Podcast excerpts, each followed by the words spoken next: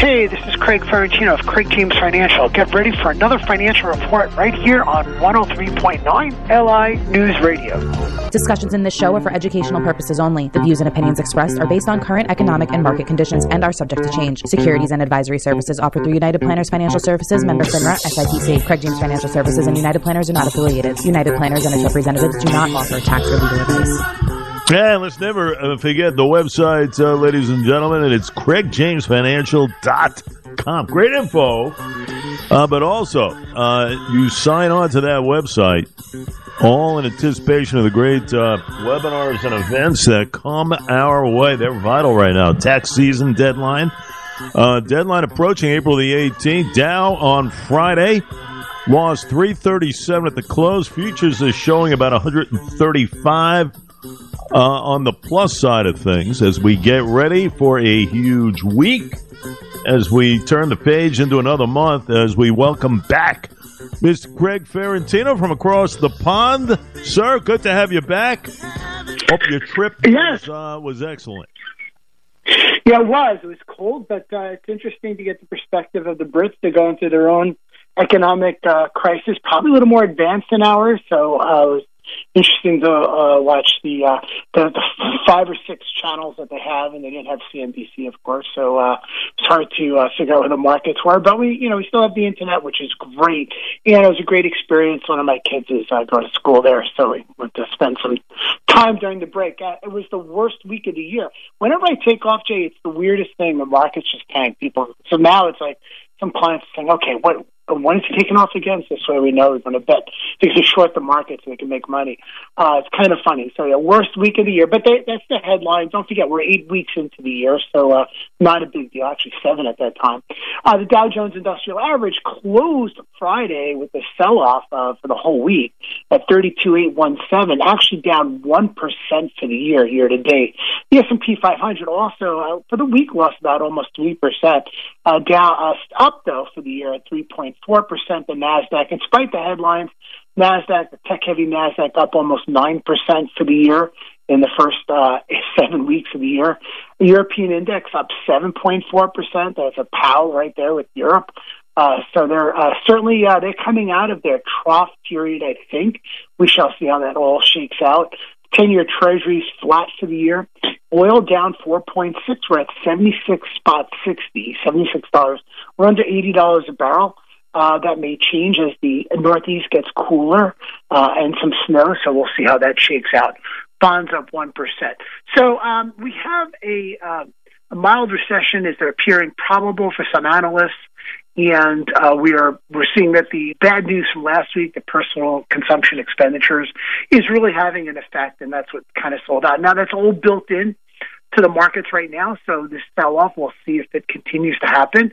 But, you know, last week was uh, because, like, I was away, so a lot of people are away. A lot of the major players on the street. That's not me, of course, but uh, other major players were away. And so now that we'll have everybody back on the uh, in the saddle, uh, we'll see what the markets have for this week now that it's digested all that negative news.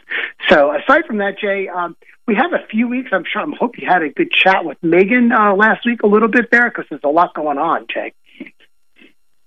Fantastic. Uh, she was fan- really good, uh, setting us up uh, with some of the changes and everything else. And uh, listen, we we had a plethora of information uh, regarding what we need to know before deadline is in play, which is April the eighteenth. Very well done. That's right. Very April the eighteenth. We got to make ourselves less tax toxic. And uh, you can watch the day-to-day uh, train wreck of the economy. Or, uh, but you don't want to bet against the United States, so the day-to-day minutiae is fun to talk about. But uh, generally, you know, when I was in England, the, the things there, you know, three, four, five hundred years old. Obviously, civilization survived, so it means that we're going to survive as well.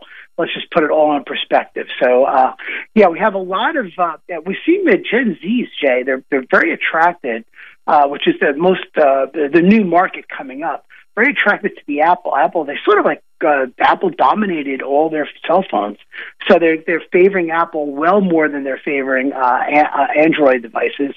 So that's uh, so I think Google's making a push. You'll see some Pixel commercials on there.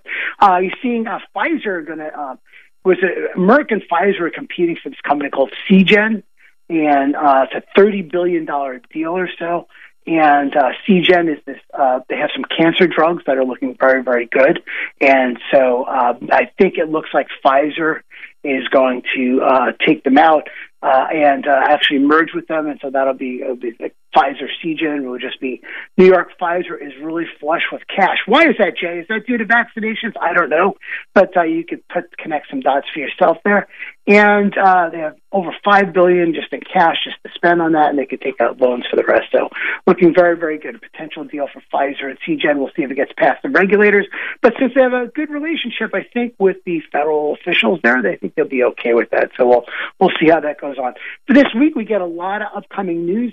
Uh, we also have um, uh, Kohl's stores, uh, Target, Costco, Macy's.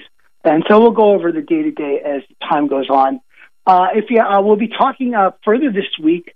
We want to make yourselves less tax toxic. Go to our website, Craig James Financial dot com. That's Craig James Financial dot com. Now just go to events, and you can see there where we have a coming up. It'll be very, very exciting uh, as we come back. I'm back in the saddle this week, Jay. And it's great to have you back. This is a massive week. Uh, we'll keep an eye on things. A lot is uh, happening. You know, kind of a topsy-turvy deal on Wall Street, interest rates, a lot of fears uh, regarding uh, the Federal Reserve and uh, how they're going about their business. But certainly a very big week uh, coming into play. We look uh, forward to more. And welcome back, my friend. We'll talk to you tomorrow. Thank you, Jay. Have a great day, and we'll chat tomorrow.